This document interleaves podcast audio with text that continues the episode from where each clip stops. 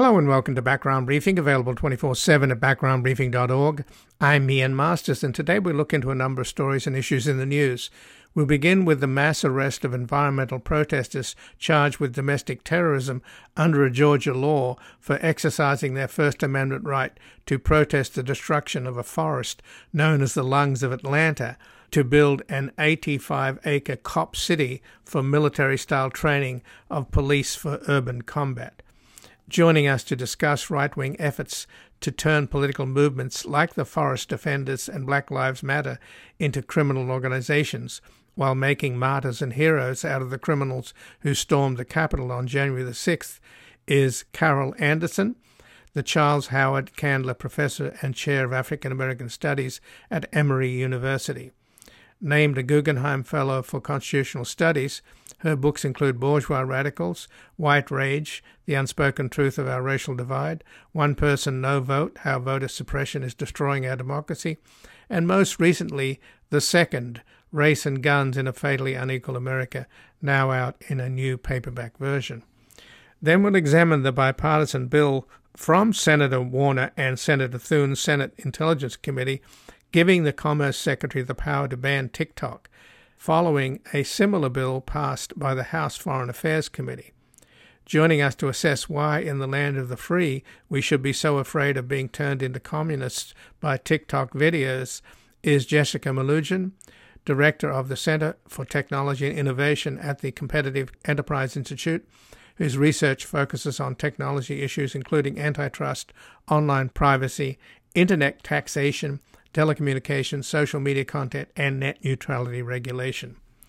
Then finally, we'll assess whether the Biden administration will make a stand against the assault on Israeli democracy from Netanyahu's far right government by denying a visa to Israel's extremist finance minister Smotrich, who recently incited a pogrom calling on settlers to wipe out the Palestinian town of Hawara with more than 100 Jewish American leaders, including the former head of AIPAC, issuing a statement opposing the visit to Washington by Smotrich.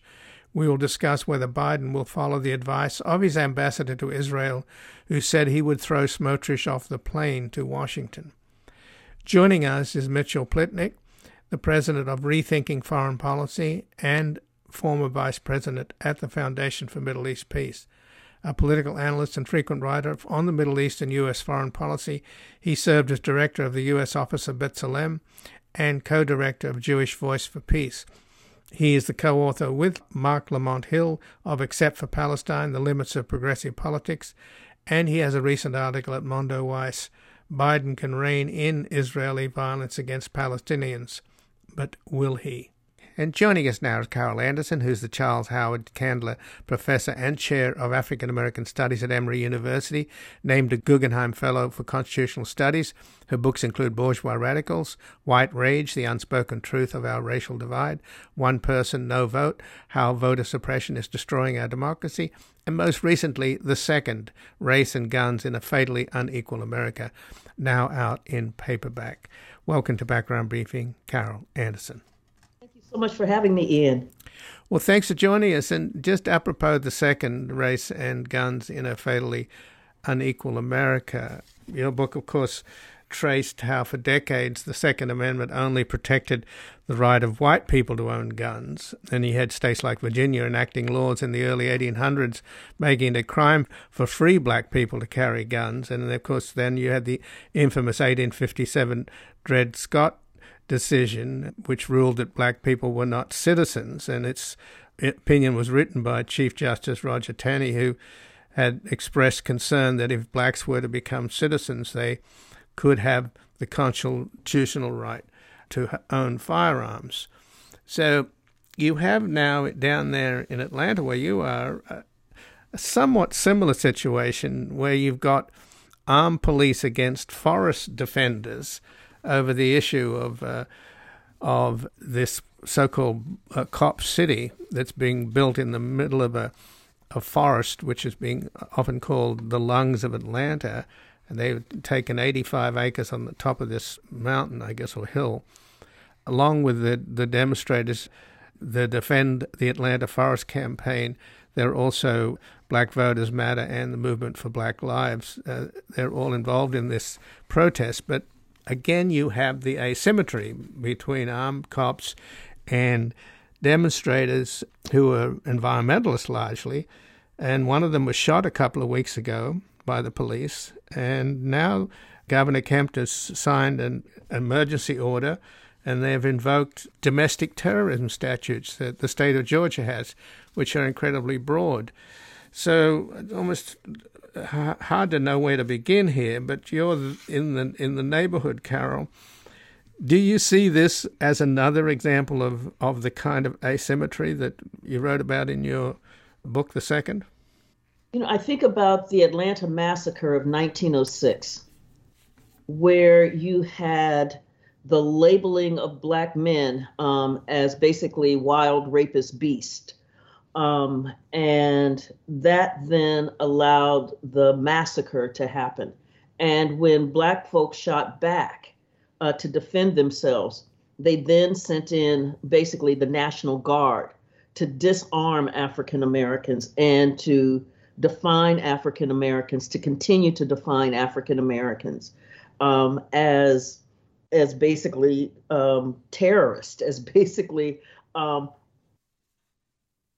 uncivilized, as as those who do not deserve rights. It was part of that wave of violence that happened in Atlanta um, against African Americans that then led to the massive disfranchisement, the laws for massive disfranchisement of Black voters here in Georgia.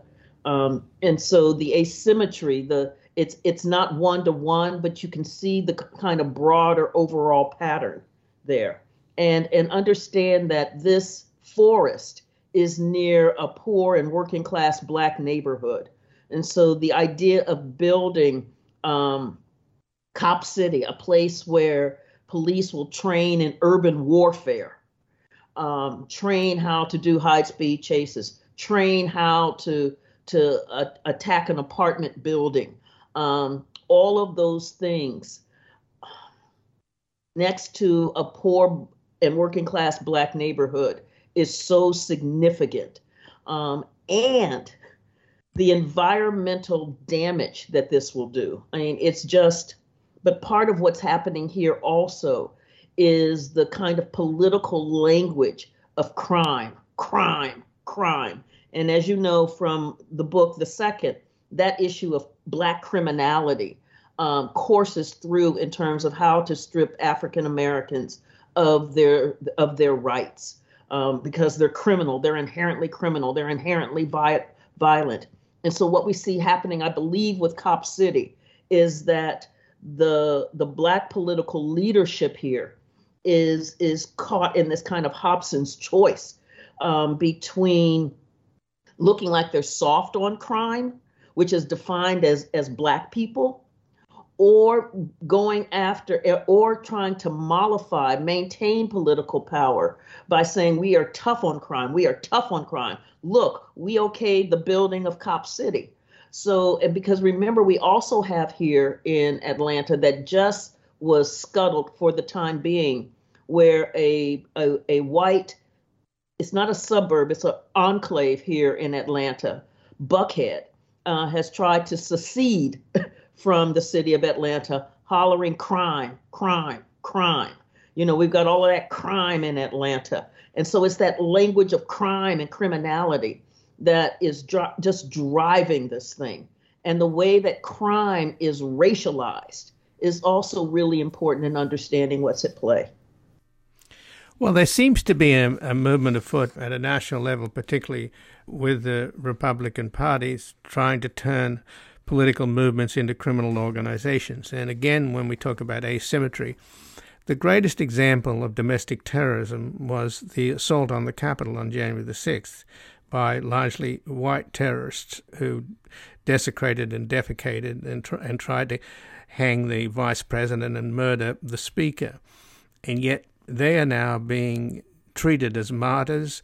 McCarthy, the new speaker, gave all the footage of the insurrection to uh, Fox News' Tucker Carlson to rewrite history, and they're in the process of doing that. And as much as they are intent on rewriting history and making victims out of terrorists, uh, out of these uh, white terrorists, they're also, of course, vilifying uh, Black Lives Matter and Antifa and trying to shift the blame on them. So this seems to be the tactic, isn't it? Really is, and it's one of the things that I bring out in the second in the afterword for the paperback is that when we look at the January 6th insurrection, we have to understand that it is fueled by the systematic denial of African American citizenship rights. So when Newt Gingrich said they stole the election in Atlanta, they stole the election in Philadelphia, they stole the election in Milwaukee, he's pointing to cities with sizable black populations. And so when they say if you only count the if you only count the legitimate votes, you will see that Trump won. That's saying that the black people who voted were illegitimate because they really weren't citizens. And so it's that language of theft, the theft of American democracy by all of these unruly black people who aren't legitimate citizens, who live in those dangerous criminal urban areas. They're the ones who stole this democracy. That is the narrative that is out there. And that is what then makes justifiable the assault on the Capitol. That's that's the framing. Um, you know, it it's it, it is amazing how that act that we all saw with our own eyes gets rewritten as a tourist visit, um, gets rewritten as these are patriots trying to hang the vice president of the United States is not an act of patriotism.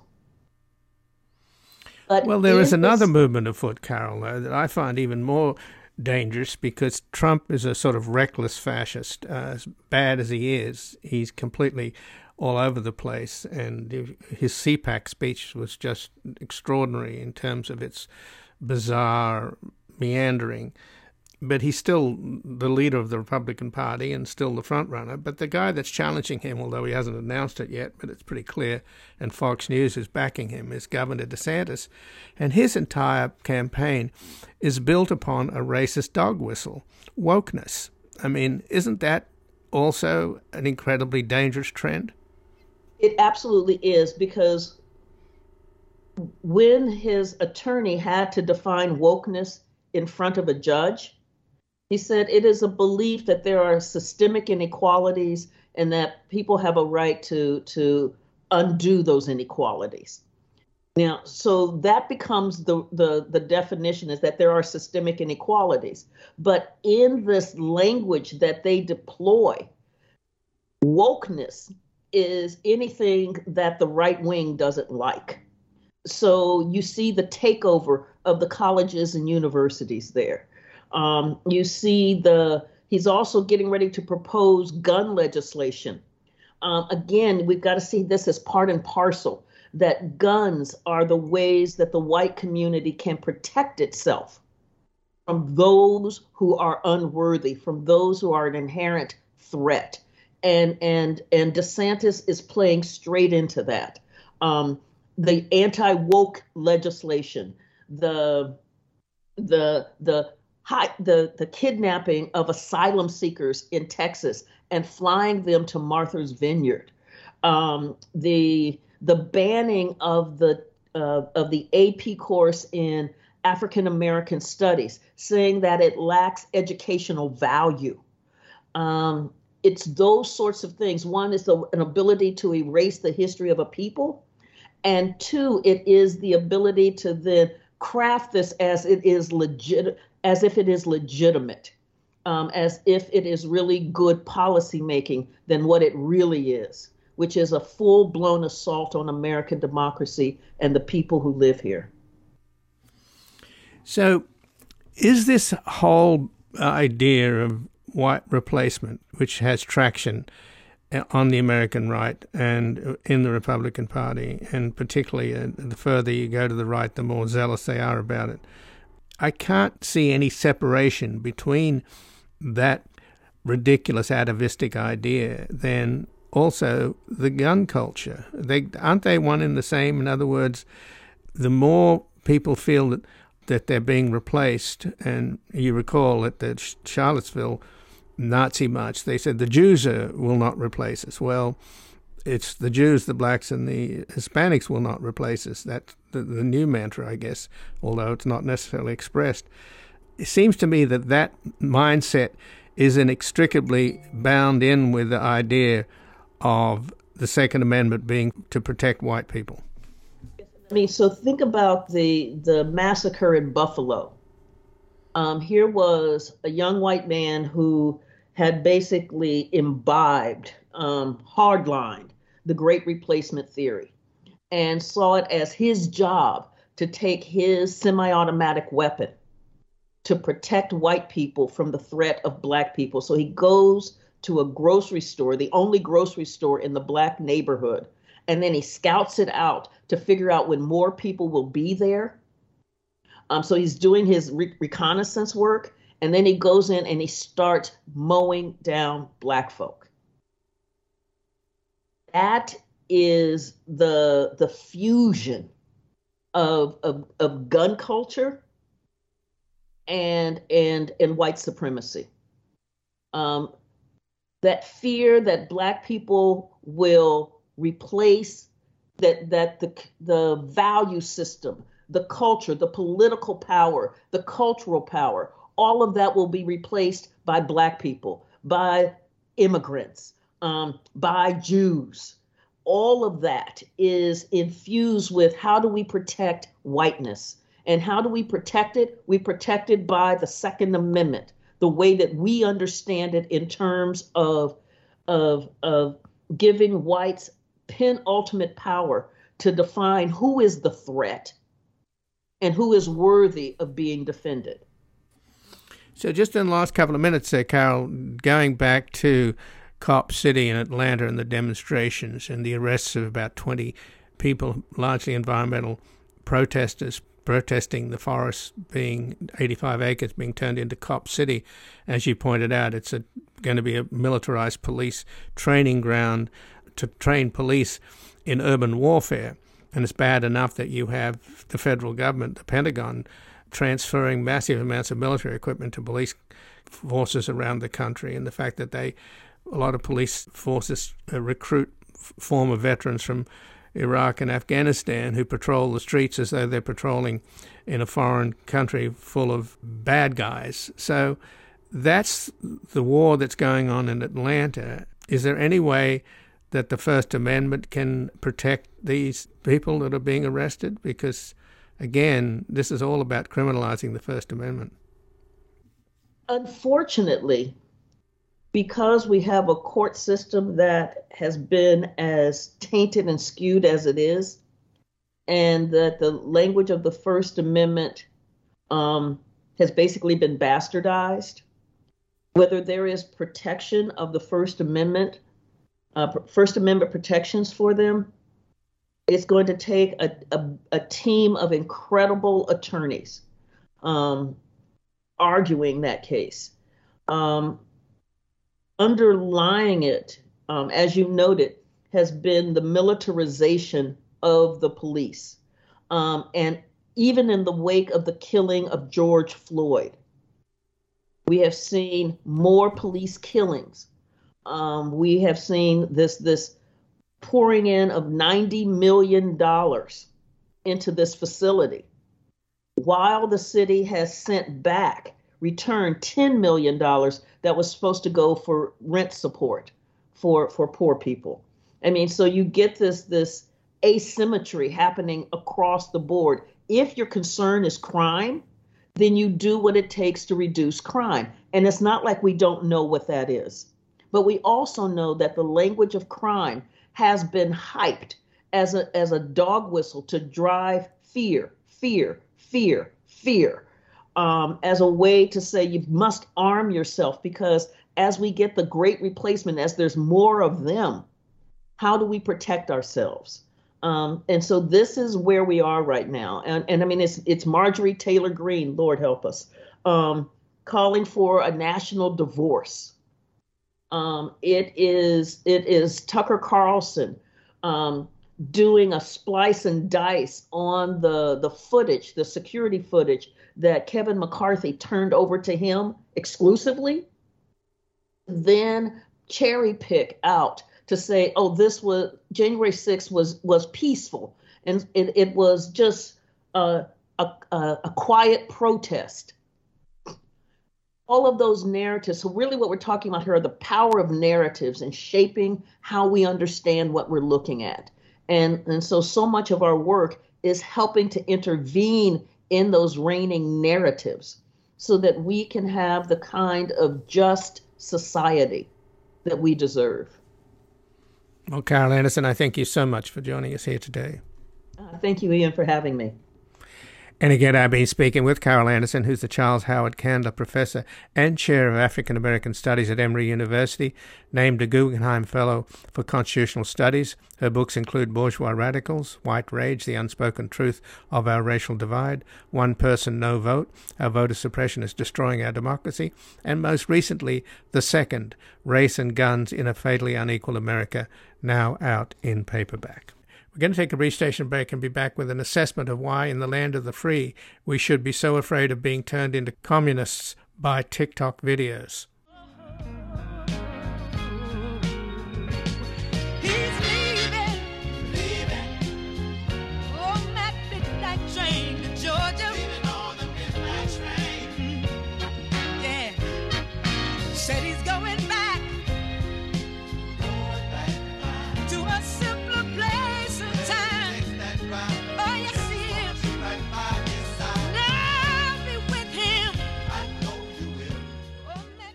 Buy it, use it, break it, fix it, trash it, change it, mail, upgrade it, charge it, point it, zoom it, press it, snap it, work it, quick erase it, write it, cut it, paste it, save it, load it, check it, quick rewrite it, plug it, play it, burn it, rip it, drag it, drop it, zip unzip it, lock it, fill it, call it, find it, view it, code it, jump and lock it, surf it, scroll it, pose it, click it, cross it, crack it, switch, update it, name it, read it, tune it, print it, scan it, send it, fax, rename it, touch it, ring it, pay it, watch it, turn it, leave it, start from Welcome back. I'm Ian Masters, and this is Background Briefing, available 24 7 at backgroundbriefing.org. And joining us now is Jessica Melugin, who is Director of the Center for Technology and Innovation at the Competitive Enterprise Institute, whose research focuses on technology issues including antitrust, online privacy, internet taxation, telecommunications, social media content, and net neutrality regulation.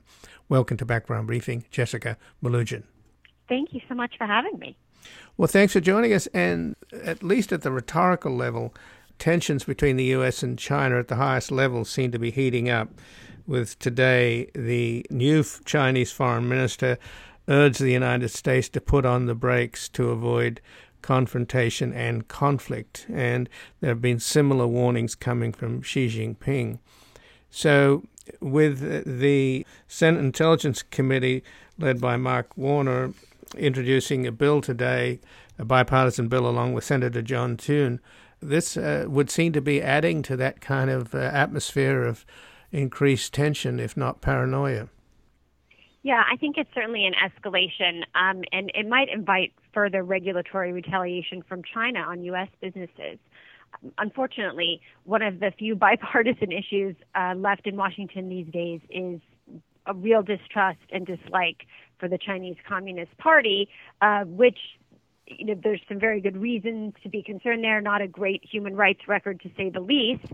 But in terms of being able to trade and do business with the country, um, you'd hate to see that relationship break down so much that it led to more serious military moves between the countries. Well, the economies are still entwined, and if there is any serious decoupling, it's going to hurt both sides. I mean, the United States imported more than $536 billion worth of goods from China in 2022.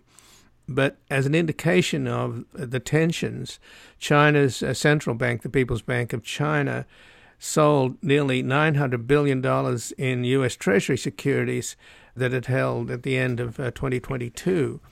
So I'm curious from your point of view, Jessica. I mean, there's not going to be any winners if these two economies are decoupled. I think that's right. There's a lot to be felt in terms of hurt on both sides. And I think that the TikTok example is such an interesting one because, you know, there's almost I, I think around the numbers differ a little bit, but about 100 million U.S. users of TikTok, and that includes lots of small businesses and lots of very enthusiastic content posters who really love this service. And it's dragging a lot of young people into some pretty big international questions um, on military aggression and trade policy. And you're seeing sort of there's there's technical questions about this. How would this work? Does the government have the First Amendment right to even ban this at all? Uh, but I think for a lot of normal people who just enjoy their uh, videos on TikTok, this is sort of bringing all of those larger things very personally into their hand. Um, I I worry that politicians have grossly underestimated the popularity of this app, and um, also I'm not quite sure what can be achieved by doing it in Congress that wouldn't be better dealt with at the Treasury Department that's been reviewing TikTok and concerns with U.S. data security for two years. TikTok has spent a billion dollars on a plan to store U.S. data differently and do, take a bunch of security measures. There's an oversight board. There's people to review the algorithm um, in order to assure people that U.S. data is safe and out of the hands of the Chinese Communist Party, but also that the company can continue to operate within the United States. Well, let me quote you, Jessica. I have zero concerns with the Chinese Communist Party changing the algorithm to influence what US users see. We have a free flow of ideas and speech in this country, and if we're so weak as to be turned into communists by TikTok videos, we have a much bigger problem with the representative government as a concept. So, so that yeah, there's there's there's sort of two pieces of concern here, and one I I give some merit to, and the other one, which is that I don't. So there's a concern that U.S. data, perhaps some of it rather personal, is flowing from U.S. users into the hands of the Chinese Communist Party. I certainly understand those concerns, and I think that there are mitigating steps the company can take in its negotiations with the Treasury Department to assuage those fears. The other concern is that the Chinese Communist Party is going to program the TikTok algorithm to show you pro communist information. And I would just say that we have a very fine tradition in this country of not suppressing information because we're worried, you know, it's going to I mean, pick your Cold War era or whatever. It's going to hypnotize you into being um, a bad American.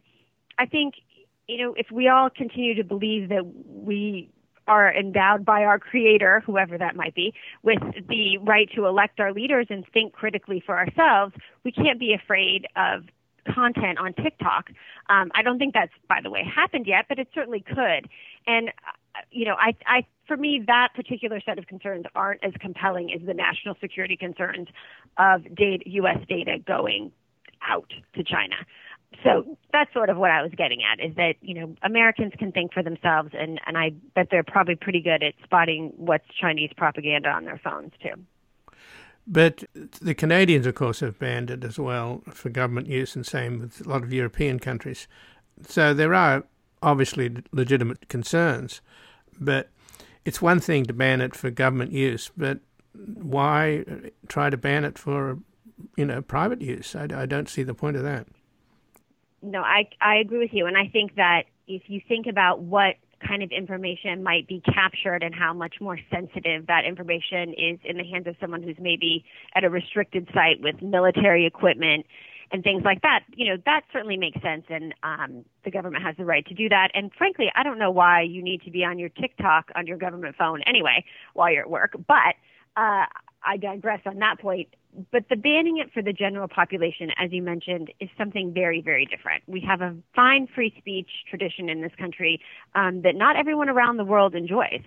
Uh, and we need to protect that even when it's things that we don't like or might make us feel uncomfortable. Um, I still trust the individual to make those decisions with the, what they want to view. And if people have those concerns about TikTok, they certainly don't have to put it on their phone. Um, but I don't think taking something away that people have used for their small businesses or just used in their form of self-expression, um, when there might be a way to assuage the real concerns but preserve that ability, is certainly a road I'd rather have us travel down. So, specifically, this new bill introduced by Senator Warner and Senator Thune of the Intelligence Committee. It's a bipartisan bill that will empower the Secretary of Commerce to take action against technology companies based in China, Russia, Iran, North Korea, Venezuela, and Cuba. So I imagine those other countries don't really count. They're not exactly famous for producing um, internet technology. So, to that extent, it seems to be quite clearly aimed at China. But what do you make of the fact that the, the head of TikTok, its CEO, Shou Zi Chew, is set to testify at the House Energy and Commerce Committee hearing on March the 23rd. So, what are we hearing back from TikTok? Well, TikTok has made, they've been in negotiations for two years. You know, all of this started under the last administration, the Trump administration, where President Trump, then President Trump, tried to ban the app with an executive order, which of course the courts immediately threw out. Um, and it, it, it just was an unconstitutional move. So they've been in negotiations with the committee over at the Treasury Department for two years trying to find a way to take care of the security concerns and continue to operate in this country. They've spent, reports are, over a billion dollars reconfiguring their data storage, um, proposing oversight from a, a U.S. security company. They really have a band of their own experts who've been working with government experts to try to find a way to make this safe and secure. And so that no data is, is can be accessed in mainland in mainland China, and that no U.S. data is ever subjected to that kind of security breach. They've it's an enormous amount of time and trouble, and um, for Congress to sort of come in and make some political hay out of it, I think is a shame for people who enjoy the app. Um, I have no doubt that the hearing, like most tech hearings, will be more of a media circus than a fact finding mission, and that's unfortunate because you have sort of the sillier concerns in this mixed in with probably some reasonable, real national security concerns. But it seems that there are also steps to take to deal with those. And I'm not sure um, dragging the CEO before uh, a committee in Congress will move that agenda forward in a real way. Um, but again, I think there's a lot of political hay to be made uh, from both sides of the aisle on beating up on China and um, but you know unfortunately the reality of that is just what we were saying earlier there's a lot of consumer hurt and economic hurt that gets mixed up in that um, that that really isn't serving the constituents of any of these members of Congress well. Well, obviously, a lot of the members of Congress, they're certainly nowadays, it's because it's so toxic in terms of its partisanship that there's a lot of grandstanding going on. And a lot of these characters are technical Luddites to begin with. You know, I mean, you're talking about the young people. There aren't too many young people um, in the Senate and this in the House, and there's certainly not too many young people in the Supreme Court who are hearing all kinds of incredibly important cases, particularly over Section 230 of the Communications Decency Act. Mm-hmm. At least Justice Sotomayor admitted with some humility that they don't necessarily know what they're dealing with. They don't have the technical expertise to understand the issues involved and make these critical rulings. So, as bad as the Congress is, it's sort of even worse to have the Supreme Court become the final arbiter of these highly technical issues. Um, what's your opinion on that?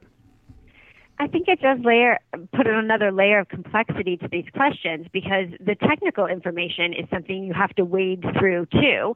And if you've, um, you know, you heard the justices sort of be very self-effacing during the Section 230 hearings and say, you know, we are not the nine, you know, people with the most expertise about the internet on earth here gathered today and that's a that's a great attitude to bring to it and i'm sure they learned a lot through those cases but i don't think you'll find that in congress where if you've ever watched one of these tech hearings there's very little explaining and learning going on on the technical stuff or the legal questions. There's a lot of grandstanding and sound biting and um, you know sort of a, a emotional abuse of, of witnesses going on because it's very important that you know these politicians get their five cents out of the deal, which means, you know, a hit on cable news later that night and a sound bite in the paper. And that's, you know, that's really not the hard work of legislating. Um, these should be fact-finding exercises. There should be both sides represented, and um, lots of lots of technical explanations and legal explanations and options. So, um, you know, it is Congress's job to do oversight and to make the laws and legislate. I'm glad to see that they're grappling with the issues in some sense, but also, you know, the cybersecurity expertise um, at the Treasury Department's Committee on Foreign Investment is probably much superior and does probably a decent job of taking some of the political heat out of the equation here. Um, they're just trying to find a way to make this work that protects Americans with national security concerns, but allows the company to go forward. It's an incredibly popular app, and um, you know, I, I think really the political unpopularity of banning it outright is vastly underestimated for the reasons you were saying. You know, this is the people using TikTok are not in the same age group and probably a lot of other groups um, that most members of Congress are. And it's become sort of ubiquitous in a lot of people's lives. And to just kind of snatch that away would uh, really be a huge upset to people. I, I don't think they're totally prepared for the backlash on that. Well, maybe it'll motivate young people to vote. I mean, that would be a good thing. Um, well, but, uh, yeah, that's a good silver lining. I mean, I'm all for that. Right. But it seems like TikTok is trying to sort of uh, deal with this. I don't know what the limits of what they can do are, but they've moved their headquarters from China to Singapore in 2020, right? Mm-hmm. Is there anything more they can do uh, short of selling themselves, ByteDance selling the whole thing to an American company? Well, I think that the you know as the negotiations go on at the Treasury Department, the the offer on the table is sort of there would be an enormous amount of U.S. government oversight of the data flows for U.S. users within TikTok. They're willing to give them access to all that.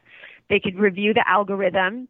It's had the queuing function for that to make sure nothing is is being touched by the Chinese Communist Party in that sense, and that they would store all that U.S. data on a U.S. owned cloud um, you know, by a U.S. service provider, and that there's, you know, no sort of just just completely separate it so that there aren't even any Chinese nationals who have access to that data.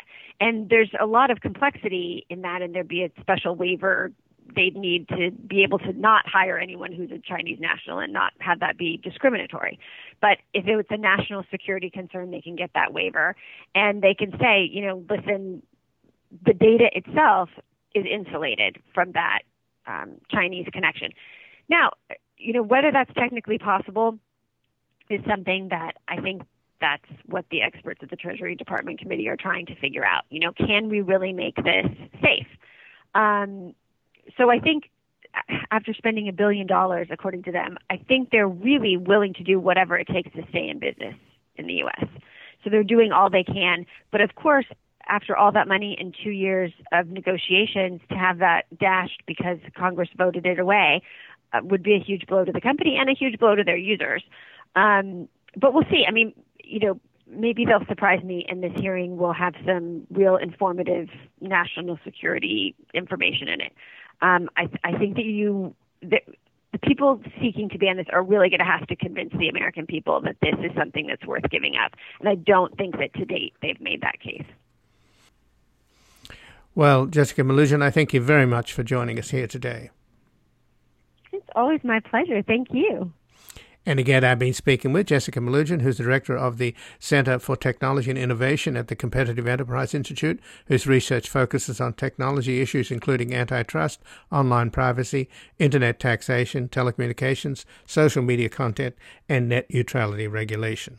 We're going to take a brief station break. We're back with an assessment of whether the Biden administration will make a stand against the assault on Israeli democracy from Netanyahu's far right government by denying a visa to Israel's extremist finance minister, Smotrich.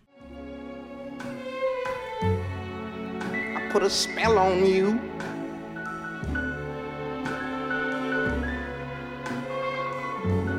Cause you're mine.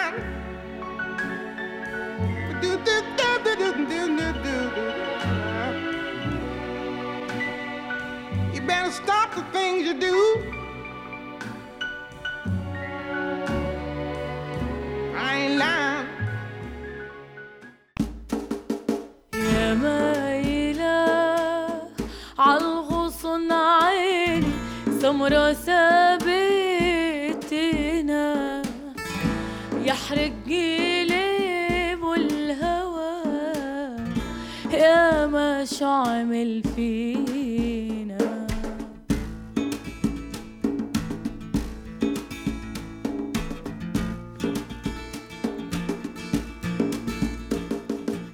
Welcome back. I'm Ian Masters, and this is Background Briefing, available 24 7 at backgroundbriefing.org.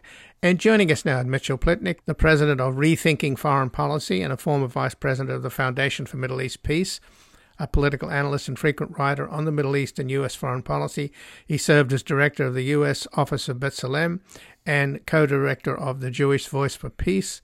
And he's the co author with Marc Lamont Hill of Except for Palestine The Limits of Progressive Politics and he has a uh, recent article at Mondoweiss Biden can rein in Israeli violence against Palestinians, but will he? Welcome to Background Briefing, Mitchell Plitnick. Thanks for having me. So, Mitchell, there's a, I don't know whether it's, you could say it's a growing controversy, but we'll see what's going to happen here when there's a lot of pressure to for the Biden administration to deny a visa to Israel's extremist finance minister Smotrich who's arriving here soon for an investment conference in Washington, D.C. Mm-hmm. More than 100 Jewish American leaders have signed statements opposing the visit mm-hmm. by the leader of the Religious Zionism Party in Netanyahu's right wing coalition, yeah. saying they reject the notion that someone must be accorded respect simply by dint of serving in the Israeli government. And quite a number of prominent uh, people have signed uh, this mm-hmm. letter including the former chief executive of the American Israel Public Affairs Committee, uh, mm-hmm. AIPAC, Thomas yeah, Dine. So, what do you think of the chances of the Biden administration denying a visa to this extremist Israeli finance minister? Yeah, uh, that that letter is actually remarkable. Um, it it is, uh, to my knowledge, unprecedented that those leaders of the Jewish community, and we're talking people who are very much in the center center right of the of the Jewish community and, and, some pretty noteworthy names there would say that an Israeli minister should be barred from entering the United States. as far as I know, this has never come close to happening before. So that is it is a big deal. That being said, I very much doubt that uh, the Biden administration would take such a step. I I think it's it's politically it's it it would require a lot more time of the sort of behavior that we've seen Israel engaging in for the first two plus months of this government before you know enough ill will was built up that that an American administration would take such a step that would off, open it up to uh, you know criticism from the other party that would that that could hit pretty hard. So I, I'd be su- very surprised if that happens. But the fact that that you know these forces are calling for it in and of itself is a pretty big deal. Well, Smotrich recently said after a couple of West Bank settlers were killed by a Palestinian, he said, I think the village of Hawara, where it happened on the West Bank, I think the village of Hawara needs to be wiped out. Yeah. I think the state of Israel should do it. Mm-hmm. And this has led to this pogrom where religious settlers attacked uh, Hawara, yeah. burning dozens of buildings and cars. They killed a Palestinian. This led the leader of Israel's opposition, former Prime Minister Yair Lapid, to characterize Smotrich's comments as an incitement uh, to a war crime. Yeah. So it seems like in Israel itself, at least they're characterizing this guy in a way that seems appropriate. Well, I mean, actually, Smotrich's uh, comments about wiping out uh, Hawara uh, came after uh, the uh, oh, the, it did. The pogrom. the, the, it came after the first pogrom. There's been another one since in Hawara, not to mention some other uh, settler attacks. Plus, today the Israeli army killed six Palestinians uh, in a raid on Jenin and injured. Ha- I don't yet know how many others, uh, but certainly it'll be a large number.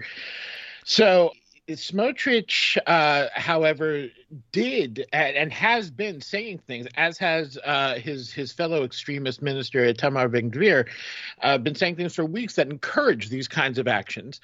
And it's important to note the the pogrom that happened in Hawara, as usually is the case uh, when settlers rampage through Palestinian towns and villages, they did it under the protection of Israeli soldiers.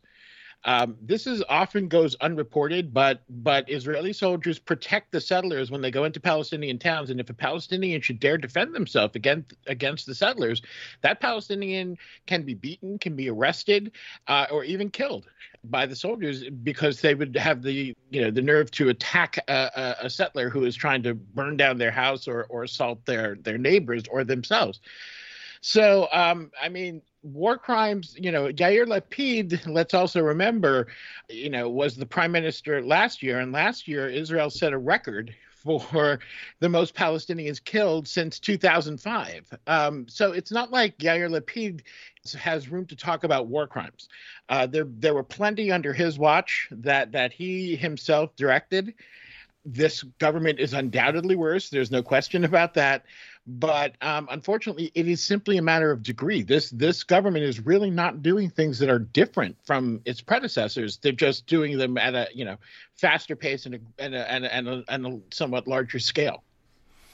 Well, the Israeli press are reporting that the U.S. ambassador to Israel, Tom Nides, said that if he was on the same flight to Washington with Smotrich, he would, quote, throw him off the plane. Yeah. Um, so at least at, at the ambassadorial level, somebody in the Biden administration is speaking up, but you're concerned that they're not speaking up sufficiently and loudly enough. I mean, Nides did make that comment, but Nides has made enough other comments that support, you know, Israel un- pretty close to at least to unconditionally that nobody really took that that comment very seriously although a few people responded to it. But um, it's not a matter of none of that is a matter of serious concern in israel. They have learned from long experience uh, many many many years that what the united states says if israel is really going too far from the united states the united states will take action as for example, George H.W. Bush did when Israel wanted to essentially scuttle potential peace talks by setting up a whole bunch of new settlements in the West Bank. This is back in, in 1990. Um, and George H.W. Bush said, well, if you do that, we're going to cancel the loan guarantees, which at that time were very, very important to Israel's economy.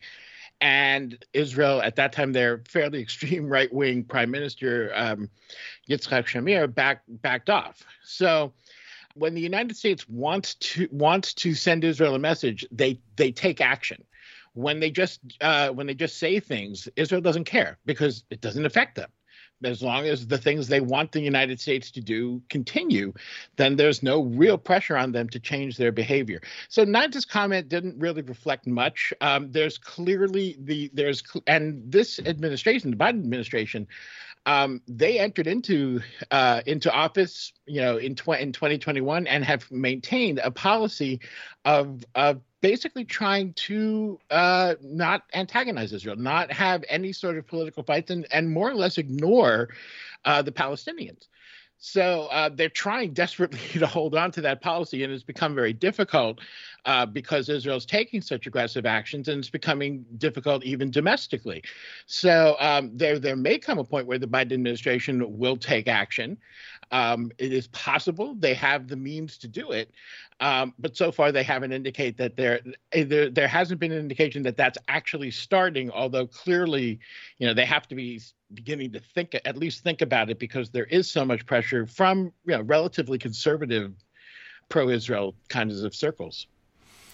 So, as your article points out, Mitchell, writing in Haaretz, the Israeli newspaper last week, former Israeli diplomat Alon Pinkas said, When will the U.S. stop pretending that things are normal in Netanyahu's Israel? Mm-hmm. Friends don't let friends rescind democracy.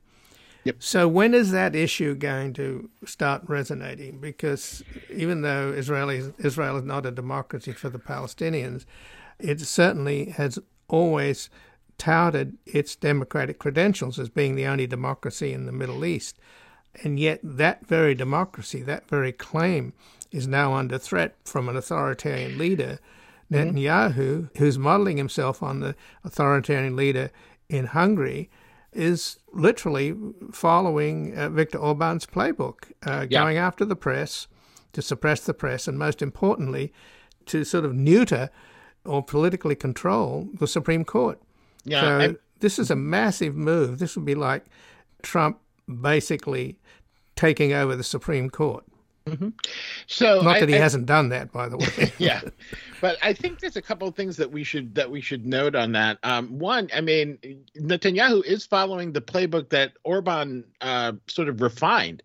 Um, but Orban himself kind of got a lot of these ideas from Netanyahu. Netanyahu's been at this for a very long time. He's just done it much more gradually.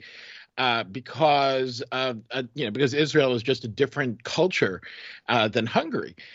Uh, Netanyahu has kind of been at the center from the very beginning of this global rightward shift that has happened over the past 15 years. Um, Netanyahu has been in the middle of it and has been at the vanguard in many cases.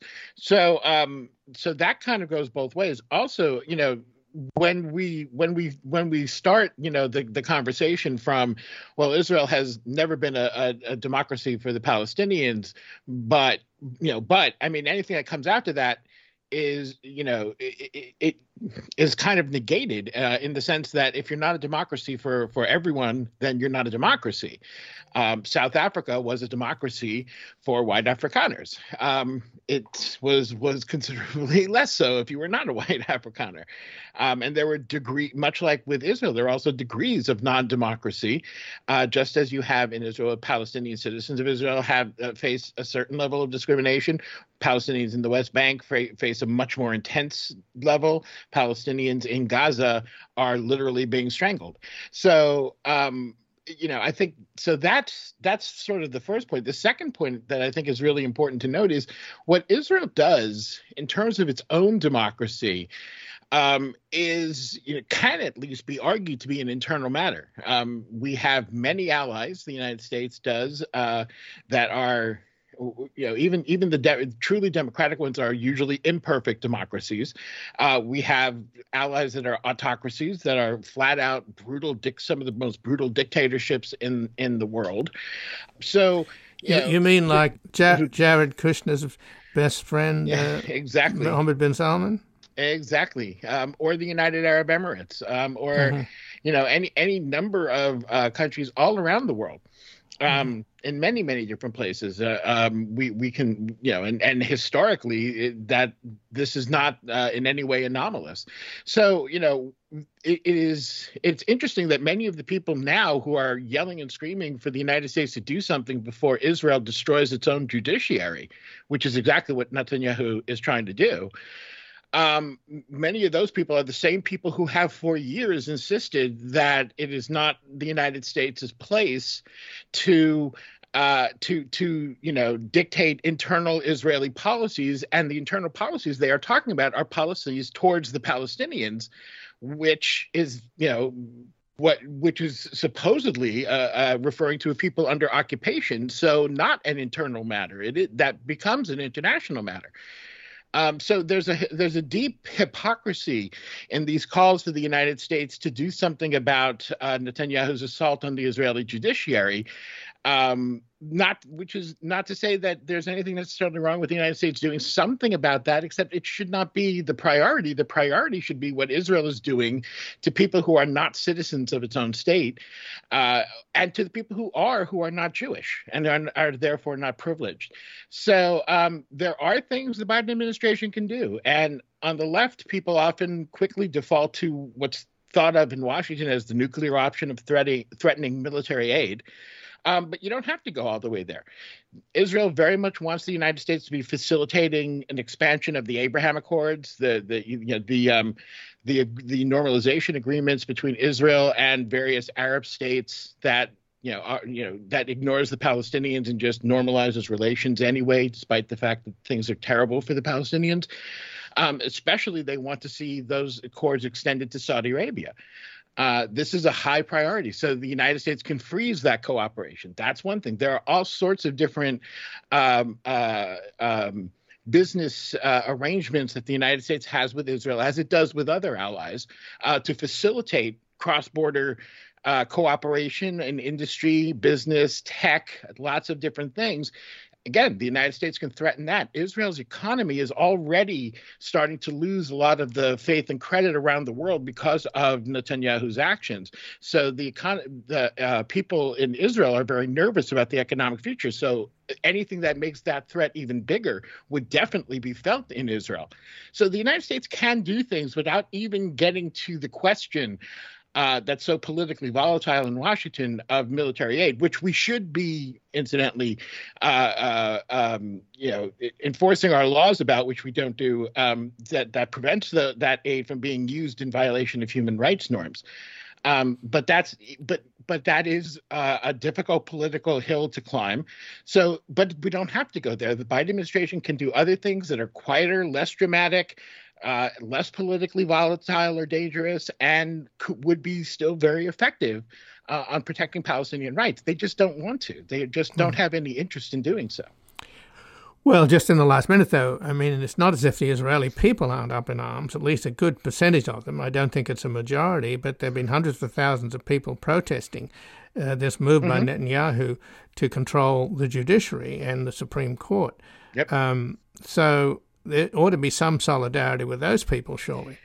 They're, they're, I think they're, those, those are legitimate protests. They're, they deserve some support. At the same time, it is, it's worth, you know, kind of holding folks, those folks' feet to the fire because many of those same people who are leading those protests uh, tried very hard. They're, it's becoming more and more difficult with all the violence that's happening, but they have been trying very hard to keep the question of the Palestinians out of it um, and to not apply that. And and that is, you know, exceedingly hypocritical. I mean, you'll fight for democracy for yourself, but not for other people under the rule of the same government. That kind of, I, I would have to say, should, should limit uh, the sense of solidarity that we feel because that's not democracy. Democracy is for everyone or it's for no one. Right. But I think you, you've got to take your allies as you find them. I mean, it's a obviously the country's moved far to the right and it's going to move even further to the right mm-hmm. unless it's stopped. So you at least have to support efforts to stop it becoming another fascist country like Hungary. Like Hungary, it it it. I think that's a worthy cause. The fact is, though, that stopping this particular this one attack on the Israeli judiciary isn't going to do that. Um, mm-hmm. Israel's been trending towards the right for 40 years. Um, it, that that trend has been ebbing and flowing, but it's been pronounced for the last certainly for the last uh, two decades. P- many people, myself included, have seen this coming and have been warning about it. And there's no reason to think, even if the uh, the the threat to the judiciary is stopped, that that's going to stop Israel's move to the right because it won't. Well, Mitchell Plitnick, I thank you very much for joining us here today. And I thank you very much for having me.